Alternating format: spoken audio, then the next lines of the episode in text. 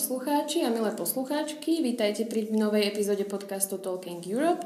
Moje meno je Kristýna Chlebáková, som projektovou manažerkou Institútu pro európsku politiku Europeum a dnešnou epizódou vás budem sprevádzať. V ďalšej časti tohto podcastu sa budeme baviť o historických sametoch, ktoré Praha zažila minulý týždeň, teda 6. a 7. oktobra. Najprv sa však pozrieme na situáciu v bývalom členskom štáte EÚ. Spojené kráľovstvo má od septembra novú vládu, ktorá momentálne zažíva, povedzme, turbulentné obdobie. Čo sa to za Lamanšom deje a aký vývoj môžeme očakávať, dnes pri nás okomentuje pán doktor Jan Váška z katedry Európskych studií Fakulty sociálnych vied Univerzity Karlovy. Vítajte. Děkuji za pozvání. Dobrý den. Tak úplně na začiatok poďme sa pozrieť na tú výmenu vlád v Británii na, a na poste britského premiéra. Prečo musel odísť Boris Johnson, teda snáď najvýraznejšia postava európsko-britských vzťahov v posledných rokoch. A kto je nová premiérka Liz Truss? Tak, můj první instinkt byl, že to jsme přece všichni sledovali v novinách, protože začínala okurková sezona, psalo se o tom velmi intenzivně, ale bylo prázdniny, takže na, osvěž, na osvěžení paměti. A Boris Johnson musel odstoupit, tedy odstoupil z postu britského premiéra na začátku července letošního roku, potom, co proti němu kulminovala vlastně revolta ve vlastní straně. To bylo 50, přes 50 politiků, kteří odstoupili z kabinetu nebo z nižších exekutivních postů a odmítli pod ním dál, dál sloužit, jak se říká v britském žargonu, politickém. Tak té, tady ta nespokojenost vnitrostranická s Borisem Johnsonem vlastně nabírala sílu už během celé první poloviny letošního roku.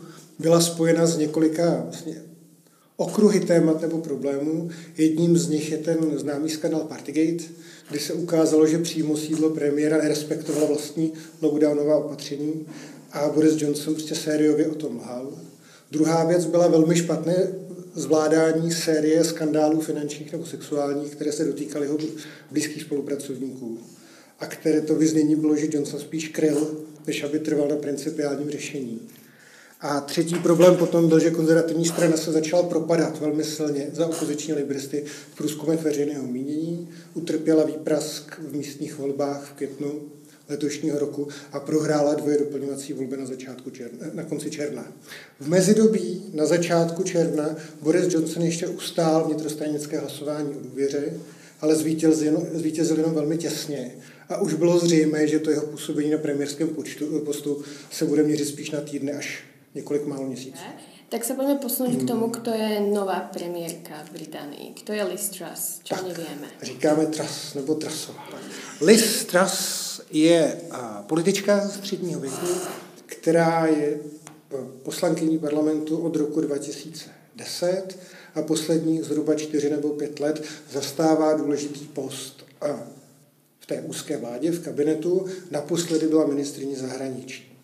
Tak, a, vyšla jako vítěz eh, mnoha kolového výběru. Ta volba nového vůdce konzervativní strany je vlastně komplikovaná. V řadě kol hlasují pouze poslanci konzervativní a ti dva nejsilnější kandidáti s největší podporou potom postupují do závěrečného kola, kdy už hlasují korespondenčně všichni členové strany. Tak.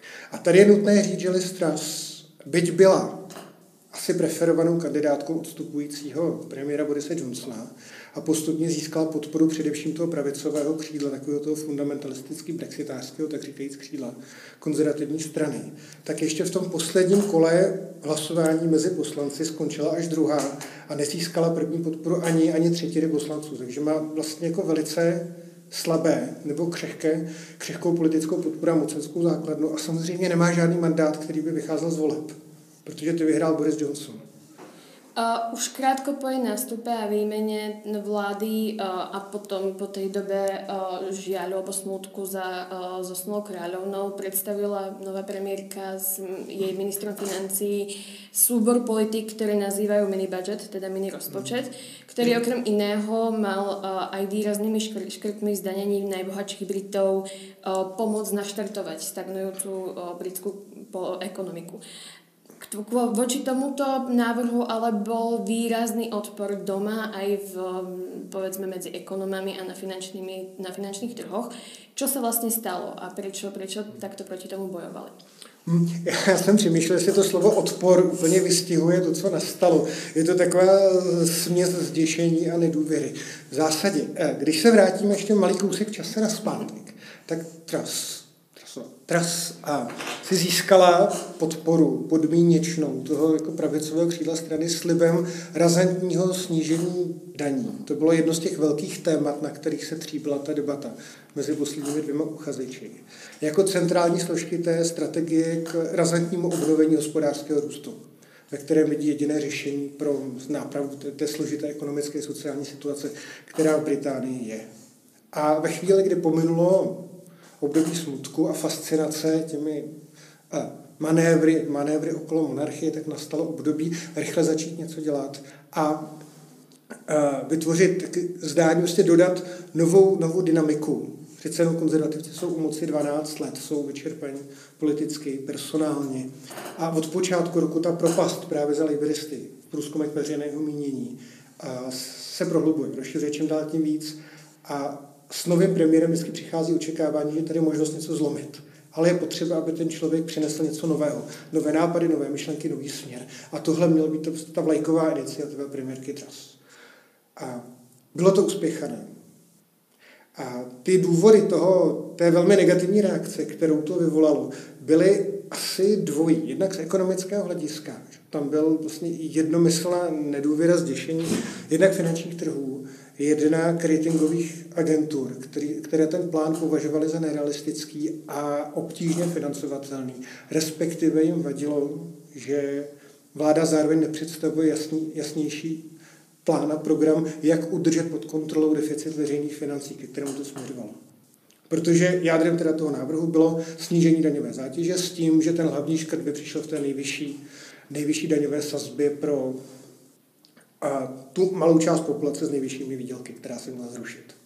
A druhý důvod, jak uvnitř strany, tak v médiích, tak celospolečensky byl, že to opatření bylo vnímáno jako fundamentálně nespravedlivé, protože mělo zvýhodňovat především ty, kteří v té že, energetické krizi v době rapidního nárůstu životních nákladů potřebují tady tu pomoc, mu ten impuls nejméně. Že jak si tady si ideologie a snaha zavděčit se tomu, těm konstituentům v konzervativní straně má přednost před širšími zájmy britské společnosti jako takové.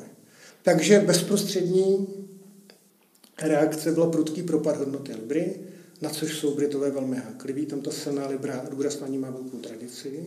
Strmý nárůst úrokových sazeb, tady nejsa ekonom, řeknu akorát jedno klíčové slovo, hypotéky, eh, financovatelnost hypoték.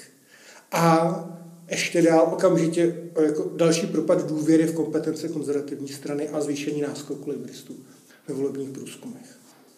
No, takže po, několik, jako po několika denní masáži a velice negativní reakce ze všech stran přichází tady ta eh, trošku ponižující otočka částečná a odstranění tady toho nejpřekvapivějšího opatření.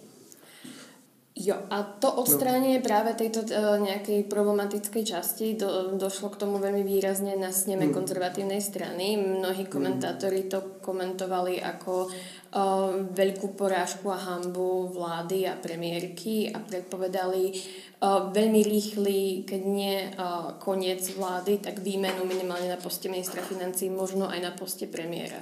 Čakáte mm. niečo také aj vy? Ne bezprostředně. Kdybychom měli víc času, tak bychom se mohli povídat, jak je složená ta vláda a kdo v ní chybí a zástupci, kterých proudů strany nejsou zastoupeni. Teďka v posledních dnech došlo k jedné výrazné personální obměně, kdy se zase kvůli novému skandálu sexuální povahy uvolnilo místo ministra e, pro mezinárodní obchod, na který premiérka umluvila a jmenovala jednoho ze svých čelných kritiků a zastánců vlastně svého, svého rivala Rishiho Sanaka, což trošku otuplo tu kritiku, že v kabinetu můžou být jenom kývači a kamarádi. A pravděpodobně ne, ne bezprostředně. Co se stane? Ten eh, rozpočtový cyklus má určitý pevný rámec a vždycky na podzim přichází právě aktualizace rozpočtového výhledu a nové prohlášení o, o výdejích a příjmech. Co se stane? To, eh, ten termín, kdy vláda přistoupí s tady tím novým vlastně mini rozpočtem, který musí být schválen v parlamentě, a se posouvá z listopadu na říjen. Takže do konce října má vláda čas přijít s nějakým realistickým věrohodným plánem, který finanční trhy a strana budou schopni akceptovat. A pokud to parlament schválí, pokud se nevzbouří příliš velký počet konzervativních poslanců, tak pravděpodobně jak minister financí, tak premiérka, ač oslabení, tady tu krizi ustojí. Tam ale v návaznosti na tady ten eh, rozpočtový jako výhled se rýsuje ještě jedno velké téma, kde, které ta strana se bude muset řešit. A to je trošku zděděné po Borisi Johnsonovi. A sice, to je tady ta příjmová stránka. A pak je stránka výdajová. Boris Johnson se zavázal v době, kdy začaly eh, se zvyšovat náklady na živobytí, že dávky sociálního zabezpečení porostou, budou indexovány, porostou eh, stejně rychle, jako porostou ceny, tak, aby se nikdo nepropadal, nikdo další nepropadnul pod úroveň chudoby. A těm pravověrným konzervativcům z pravého křídla se to nelíbí, přijde jim, že už v tuhle chvíli ten stát je příliš velký a prosazují, aby sociální dávky, dávky rostly pouze stejným tempem jako průměr, znám, průměrná mzda, která ale bude zaostávat za tím růstem cen. Podle nezávislých odhadů tady ten rozdíl by znamenal půl milionu lidí prostě na tom podle pod hranicí chudoby. A velký spor, kde ta premiérka zatím nezaujala jasné stanovisko ale vlastně štěpí to tu stranu na umírněné a pravicové křídlo, pro kterou tady eh, z těch dvou cest se, se rozhodne. A zdali dokáže tu stranu udržet pohromadě. A toto nastane to rozhodnutí kedy? To je otázka nejbližších týdnů. Takže nás čeká hmm. ještě opět turbulentné období. Tak, teďka se začíná, tento týden se znova schází zpátky parlament, začíná běžný parlamentní provoz a uvidíme, kolik času ta premiérka ještě dostane navíc. Jo. Ale uh, ta spekulace, jestli to neznamená její konec, to samozřejmě není automatické. Tam vlastně těch možností, jak schodit, tak říkajíc. Premiérko, pokud ne, premiéra, pokud není zapleten bezprostředně do nějakého politického skandálu, který se vyžaduje rezignaci, může být buď dobrovolné odstoupení ze zdravotních nebo jiných důvodů, ne, a nebo na základě formálního vyjádření nedůvěry většinou konzervativních poslanců. Což je zase proces, který chvíli trvá, sbírají se dopisy, které jdou předsedovi poslaneckého klubu, který v určitou chvíli vyhlásí hlasování, tak jak jsme to byli svědky když se jednalo bude se Jenom, eh, jestli můžu jednu věc, když se podíváte, jak vypadají v tuhle chvíli průzkumy volebních preferencí od tady toho fiaska s, s vysokou daní, tak lejbristé si mají náskok 20 až 30% což by znamenalo, kdyby takhle dopadly volby, že konzervativci si odnesou ještě větší výprask, než jaké bylo jejich vítězství před třemi roky. A víc než polovina konzervativních poslanců přijde o práci. Takže ten tlak na změnu kurzu je opravdu velký. Jo? A teoreticky volby nemusí být až do konce roku 2024. Pojďme se ještě pozrieť na hmm. vzťahy s Evropskou úniou hmm. pod novou vládou a novou premiérkou. Ještě jako šéfka britské diplomacie byla Liz Truss známa dost výrazně tvrdým postojem voči hmm. Evropské unii, hlavně v otázke severoirského protokolu. Myslíte si, že to teraz může něco změnit? Můžu se ty vzťahy upravit, keď už je na jiné pozici? Ty poslední signály vypadají uh, s výhradami slibně. Totiž ta řada výroků je strábí z doby, kdy byla ministrině, ministrině zahraničí, už jako spadá vlastně do té kampaně před budoucím výběrem šéfa strany. Že to byly ty tvrdé výroky vůči, vůči Rusku, tvrdé výroky vůči Evropské unii, že pohrůžka jednak jako jednostranných vlastně, eh, odstoupení od části protokolu, pohrůžka od jednostranného jako odstoupení, no, vymanění se z jurisdikce Evropského soudního dvora a odstoupení od Evropské úmluvy o lidských právech. A skutečný manévrovací prostor premiérky je mnohem menší. A zase to je věc, která velmi silně štěpí tu stranu. Jo. Že to, co je pro jedno, pro jedno křídlo příliš, je pro druhé příliš málo. Čili to je otázka užívá vnitropoliticky. A poslední indicie jsou, že Evropská komise i britská strana jsou připraveny jednat, je um, stanovený termín do konce října, kdy by mělo být dosaženo dohody na dílčích úpravách v rámci protokolu, jak existuje teďka. To je zase málo pro ty jestřábí eh, brexitáři, kteří chtějí protokol prostě zahodit a vydat něco nového. Jo. Druhá věc ale je, že v tu samou chvíli v parlamentu je návrh zákona o severoirském protokolu, který pokud projde, a on neprojde, protože lidi to zablokují, by vládě dával možnost jednostranně právě odstoupit od některých dílčích pasáží toho zákona. Takže to je vlastně pohruška jednostranným postupem, ale zároveň připravenost jednat. Času je málo, protože e, situace v Severním Jirsku je zablokovaná po volbách, ta nejsilnější unionistická strana, která hájí setrvání Severního Irska ve svazku se Spojeným královstvím, odmítá vstoupit do koaliční vlády po volbách, dokud nebude toto nahrazen nebo reformován. Takže vlastně Severní Irsko je paralizované a bez vlády. Um, úplne na záver otázka. My sme zažili návštevu britskej premiérky minulý týždeň v Prahe na uh, prvom samite alebo stretnutí Európskeho politického spoločenstva. Znamená to, môže to indikovať nejaký signál o snahu navrátiť sa do Európy uh, nejak vzťahovo politicky? Hmm, já jsem poměrně jako dost skeptický, pokud je o to očekávání, že by ta vlastní cesta Listras do Prahy měla prostě být zlomovým momentem.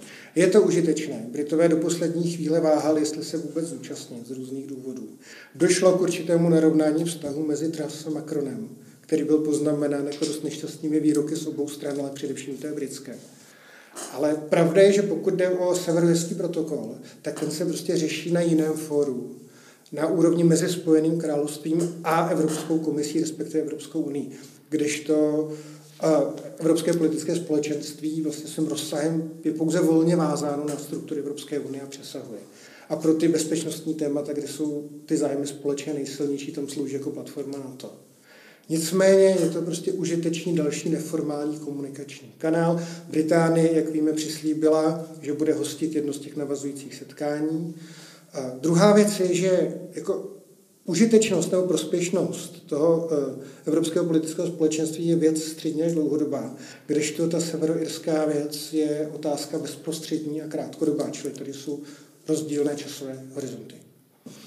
Takže uh, ak by som to mala zhrnúť, čaká hmm. nás zaujímavé obdobie a určite sa tomu budeme musieť venovať čoskoro znova, pretože sa tá situácia posunie. Uh, Uh, náš čas sa teraz na, naplnil, takže ja vám teraz na teraz veľmi pekne ďakujem za rozhovor a dúfam, že sa takto stretneme znova.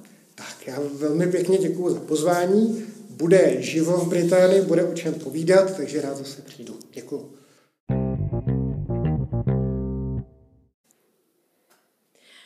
Tak, ako sme už spomenuli v prvej časti, Praha má za sebou niekoľko historických dní. Vo štvrtok 6. oktobra sa na Pražskom hrade zišlo 43 hlav štátov, krajín naprieč celým európskym kontinentom. Na prvom stretnutí Európskeho politického spoločenstva chýbala len dánska premiérka, ktorá sa musela venovať domácej politickej situácii.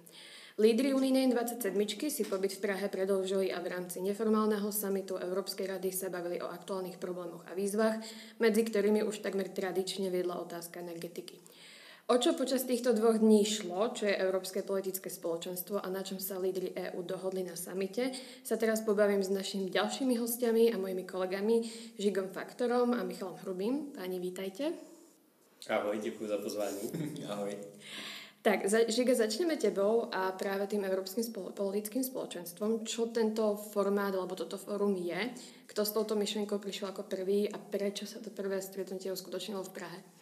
Tak, uh, asi na začátek je potřeba se podívat na to, proč ta myšlenka vznikla. Ona uh, bylo zde již několik uh, podobných nápadů v předchozích letech, možná můžeme říct v předchozím desetiletí, Eh, ale Emmanuel Macron, francouzský prezident, byl eh, tím, kdo finálně sformuloval tady ty myšlenky eh, na první polovině tohoto roku během francouzského předsednictví, kdy vlastně začal volat po podobném fóru evropských lídrů a nejenom lídrů evropských zemí, které jsou členy Evropské unie.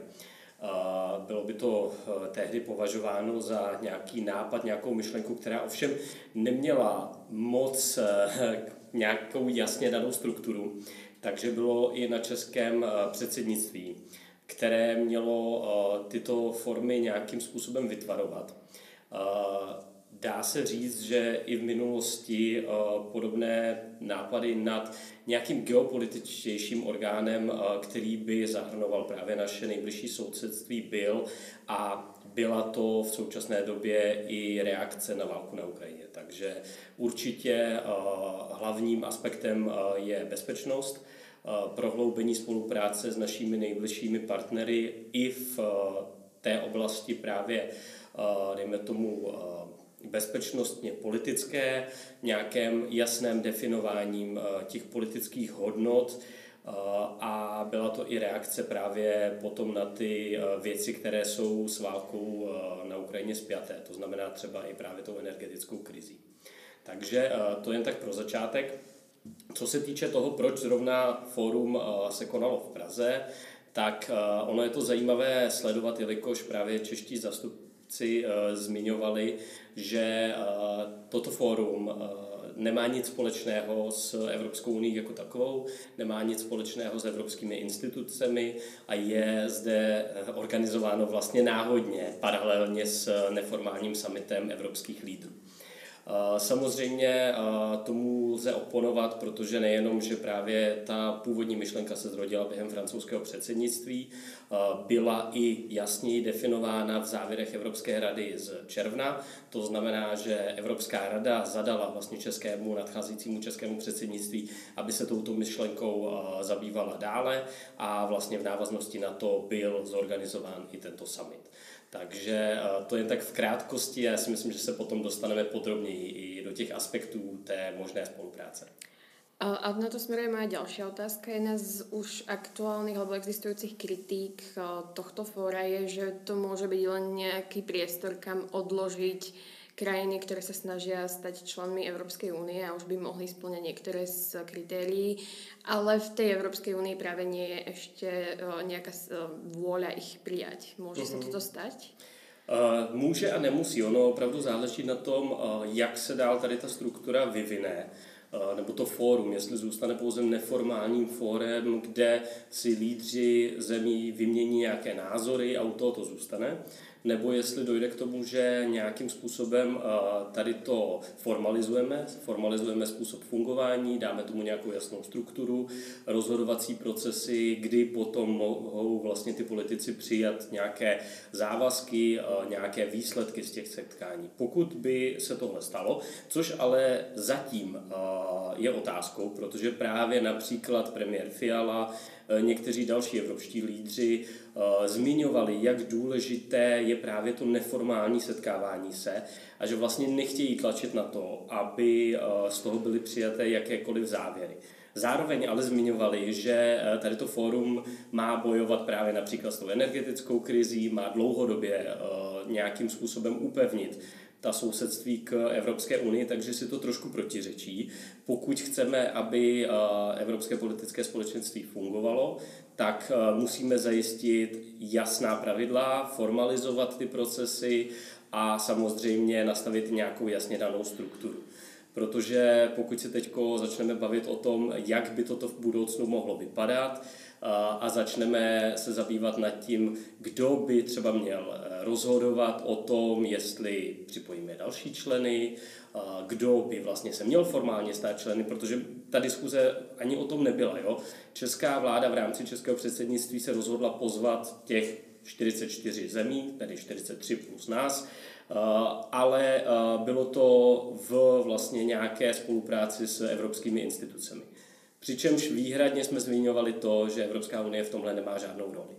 Takže uh, bude se tohle muset trošku jasněji stanovit. A samozřejmě uh, je možné, že u některých zemí se stane to, že pokud se Evropské politické společenství rozvine do podoby, která by byla nějakým způsobem stanovena na tu bezpečnostně ekonomickou spolupráci, když zkombinuju ty dvě témata, tak eh, by se mohlo stát to, že některé kandidátské země, eh, tady mluvím především o Srbsku, které má hodně pomalý progres, nebo spíše, eh, spíše couvá na cestě stát se novou členskou zemí, tak by vlastně ta bezpečnostně ekonomická spolupráce mohla být jednodušší formou a nemuseli by se dále zabývat potom těmi složitými reformami eh, v otázkách právního státu, soudnictví a tak dále, které jsou ty problematické. Takže eh, obava o to, že by to nahradilo politiku rozšiřování je, ale zatím spíše teoretická, protože vlastně pořádně nevíme, jak to evropské politické společenství bude fungovat. Uh, my sa musíme posunúť trošku ďalej, ale svet, možno európske krajiny a západnú Európu obleteli uh, fotky a záznamy z rôznych bilaterálnych rokovaní v rámci tohto fóra. Čo ty považuješ za najväčší úspech tohto neformálneho stretnutia? Ono je těžké hodnotit úspěchy tou formou právě, tou neformální formou setkání Eh, zároveň musím přiznat, že já jsem eh, ohledně toho neměl žádná očekávání. To znamená, že eh, úspěchem bylo už jenom to, že se podle mě ty lídři setkali a pokud bychom měli opravdu zmínit jeden větší úspěch, tak je to možná dohoda právě mezi Arménií a Azerbajdžánem o nasazení vlastně civilních pozorovacích misí do těch regionů, které jsou právě sporem mezi těmito dvěmi zeměmi. Takže tomhle je to určitě úspěch, ale co se týče dalších věcí, tak opravdu eh, byl to jenom první krok a uvidíme za půl roku, kdyby eh, to další setkání mělo organizovat eh, Moldavsko, jestli se nějakým způsobem posuneme dále. A posledná otázka, ty už ste teraz načrtol. Do budúcna ďalšie tie stretnutia by mali byť e, v Moldavsku, potom v Španielsku a v Británii. E, čo to podľa teba značí pre to spoločenstvo? Hlavne to zapojenie Británie a vôbec účasť britskej premiérky. Uh-huh. Ona ta účast právě britské premiérky byla velkým otazníkem od začátku. E, dle informací, co máme, tak dlouhou dobu se jim rádcům nedařilo přesvědčit právě premiérku Trasovou, aby do Prahy dorazila. Nakonec eh, evidentně byl velký tlak právě ze strany Británie o to nějakým způsobem to nesvazovat s Evropskou unii jako takovou, nevyvěšovat evropské vlajky a držet se toho, že to je prostě neformální schůzka eh, různých evropských zemí. Takže eh, to zapojení eh, Spojeného království už tady té oblasti je trošku eh, zajímavé na té povaze a samozřejmě ono je dost důležité, protože pokud se právě máme bavit o bezpečnosti, tak Spojené království bude vždycky jedním z hlavních aktérů v této oblasti. Stejně tak Spojené království bylo vždycky velice silně angažováno právě v těch našich nejbližších sousedstvích. Eh, diplomatická síla Spojeného království byla vždycky mezi největšími na celém světě a to stále trvá, takže určitě je důležité, aby jsme Spojené království do tohoto formátu zapojovali, ale může to také znamenat to, že právě bude snaha ze strany eh, Velké Británie o to odtrhávat právě tu myšlenku pryč od EU a dávat jí spíše nějaký obecnější evropský formát. Vďaka. Eh, práve na, na pozadí z tohto, tohto fóra a spoločenstva sa stretla práve britská premiérka Liz s, s francúzským prezidentom Macronom a dohodli sa na nejakom obnovení alebo pokračovaní vzťahov a dialogov medzi dvoma krajinami. Najdôležitejšou témou opäť je energetická spolupráca medzi Britániou a Francúzskom a potažme Európskou úniou, čo nás privádza k druhému dňu a k neformálnemu samitu Európskej rady. Uh, európsky lídry, alebo teda lídry Európskej 27 sa bavili o rôznych výzvach, ale energetika opäť raz úplne zatienila všetky ostatné témy. Michal, uh, došlo k nejakému posunu, k nejakému do, nejakej dohode na rozdiel tých predchádzajúcich rád k energetike? No zase musíme se vrátit k tomu, že se jednalo o neformální radu, to znamená, tím cílem nebylo ani tak dojít k nějakému závěru nebo k nějakému uh, společnému uh, řešení problému. Obecně šlo o to, že máme tady situaci, kdy jsou extrémně vysoké ceny energií a způsobuje to problémy nejen domácnostem, ale i firmám v rámci, v rámci všech ekonomik. To znamená, uh, problémem a to, co vlastně bylo možná i cílem téhle neformální diskuze, bylo to, se vůbec eh, podívat na ty jednotlivé návrhy, které teď přicházejí, jak vůbec tu krizi jako takovou řešit.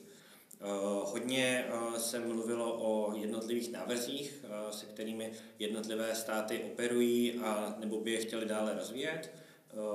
Hodně rozporuplná byl návrh Německa, které vlastně chtělo přijít opravdu masivním fiskálním balíčkem podpory pro svoji ekonomiku což eh, je jedno z těch individuálních řešení na úrovni státu. Tím dalším pohledem potom je to hledání nějakého společného řešení, ať už co se fungování energetické burzy týče, to znamená, eh, spousta států stále navrhuje tu variantu oddělit plyn od cenotvorby elektřiny. No a samozřejmě ta třetí eh, nejčastěji zmiňovaná varianta je plošně zastropovat ceny zemního plynu. To znamená, ty státy se mezi sebou sešly a myslím si, že bylo hlavně důležité, že si snažili mezi sebou vysvětlit jednotlivé pozice a třeba ze strany Německa diskutovat to, v čem ten balíček je nebo není proti nějakému celoevropskému řešení. Takže žiadne konkrétne závery a môžeme čakať niečo v najbližších týždňoch, niečo už na stole, ktoré by malo riešiť situáciu a zlepšiť pozíciu ekonomik, ale aj občanov. Závěrem je to, že stále státy počítají s tím, že komise vypracuje eh, konkrétní řešení na to, jak řešit cenu plynu, to znamená stále požadují uh, alespoň kalkulaci toho, jak by vůbec mohlo dopadnout plošné zastropování plynu. Uh, zbytek se bude samozřejmě už, už formálně probírat v druhé půlce měsíce na, na formální radě, ale jde především o to, že ty státy jako takové si prosadili znovu svou, to znamená od komise budou požadovat další konkrétní návrh na stůl. Táto naša konverzácia znie trošku podobne než to, o čom sme sa bavili pred zhruba mesiacom v našich predchádzajúcich epizódach. Ja predpokladám, že sa k tomu budeme musieť vrátiť v ďalších vydaniach, pretože toto je téma stále na stole. Niečo, čo ale bolo zverejnené po tejto neformálnej rade na sociálnych sieťach predsedničky Európskej komisie Ursula von der Leyen bol návrh, že v jari by sa mala, mala Európa dohodnúť na spoločných nákupoch plynu. Čo by to znamenalo a aké by to malo výhody, respektive nevýhody pro Česko? No furt si ty společné nákupy musíme představit tak, že za těmi nákupy jako takovými jsou stále privátní firmy a celkově vlastně ta infrastruktura, co se zemního plynu, je v rukou privátních firm. To znamená, pokud se bavíme o společných nákupech, tak se hlavně bavíme o tom, jakým způsobem komise může vyjednávat na úrovni partnerských zemí, se kterými by vyjednávala o podmínkách pro nějaké konkrétní společnosti, které zajišťují energetiku v Evropě. Tam si myslím, že jediná asi schůdná cesta bude ta, aby se opravdu začaly vystavovat nové dlouhodobé kontrakty a právě proto i tolik zmiňované partnerství s různými zeměmi, ať už Katar, po případě Azerbajdžán, Kazachstán a další státy, to znamená, jde o to opravdu mít a nastolit nějaká nová partnerství, která budou sice zprostředkovaná komisí, ale na druhou stranu skončí v rukou těch, řeknu, klasických privátních firm. Ty už si spomenul Nemecko, celkom čerstvá správa z pred pár dní je zmena pozície nemeckého kancelára Olafa Scholza, ktorý tak trochu obrátil a priznal, že by Nemecko bolo ochotné súhlasiť so spoločným zadlžovaním Európskej únie na základe získania prostriedkov na riešenie tejto situácie. Čo by to znamenalo v reále? Kto by z toho asi ťažil najviac? A môžeme to prirovnať k tej, od, k tej odpovedi na koronakrízu a fondu Next Generation EU? No myslím si, že by z toho těžili právě státy, jako je třeba Česko. To znamená, my jako malá otevřená ekonomika, která teď opravdu najednou se ocitla e, v úzovkách na konci těch trubek, kam teče plyn, a nikoliv na začátku, jako to bylo dřív, když přes nás e, proudilo větší a větší množství plynů z Ruska. Tak e, pro nás je to samozřejmě jediné výhoda, pokud by se takové nějaké společné řešení našlo. A pokud by to financování jako takové samozřejmě bylo e, dobře odůvodněné. Jedno je jasný, my v podstatě nemůžeme tu aktuální krátkodobou krizi překonat jinak, než že na to budou poměrně velké finance. A pokud by to společné řešení přinášelo pro právě takové malé státy daleko výhodnější formu financování, tak jedině dobře. Z českého predsedníctva sa pomaly tak trochu analogicky stáva energetické predsedníctvo. Žiga, úplne na záver, ako by si hodnotil prácu Čechov? Zvládajú to a majú vôbec čas venovať sa aj iným veľmi dôležitým otázkam na stole v Bruseli? To je dobrá otázka, na kterou budeme mít jasnou odpověď na konci toho českého předsednictví, ale co zatím můžeme pozorovat, tak eh, já bych řekl, že zvládají tu práci eh, velice dobře, pokud si vezmeme v potaz tu geopolitickou situaci. Opravdu my sice za poslední tři, čtyři roky pořád zmiňujeme, že to je bezprecedentní situace, v jaké se to dané předsednictví nachází, ale přeci jen pokud to srovnáme s těmi krizemi posledních let, tak eh, ta současná situace je o dost složitější. Takže já si myslím, že české předsednictví zatím, alespoň právě v otázkách energetiky, toto zvládá eh, nadmíru dobře, i když by mohlo lépe komunikovat i směrem k ostatním členským státům. Tam eh, často nebo občas minimálně slýcháme právě komentáře k tomu, že je ta komunikace na možná nižší úrovni, než by mohla být, ale že samozřejmě potom ta jednání, rozhodnutí a tak dále, tak s těmi je vlastně většinová spokojenost. A potom, co se týče těch ostatních agent, tak samozřejmě je nám naprosto jasné, že něco z těch legislativních balíčků, které možná české předsednictví mělo řešit, se bude prostě posouvat dále na Švédy. Ať už to je otázka migračního paktu, který zatím nebyl vůbec ani naťuknut, i když právě francouzské předsednictví zvládlo celkem pozitivní kroky v tomto směru takže tady buď ještě budeme svědky nějakých e, posunů, anebo se to opravdu e, přenechá Švédům. Stejně tak, co se týče právě, a to asi Michal ví lépe, balíčku Fit for 55, kde také některé ty části evidentně se snažíme spíše ignorovat a nechat je Švédům. No, konec konců těch balíčků je taky hodně.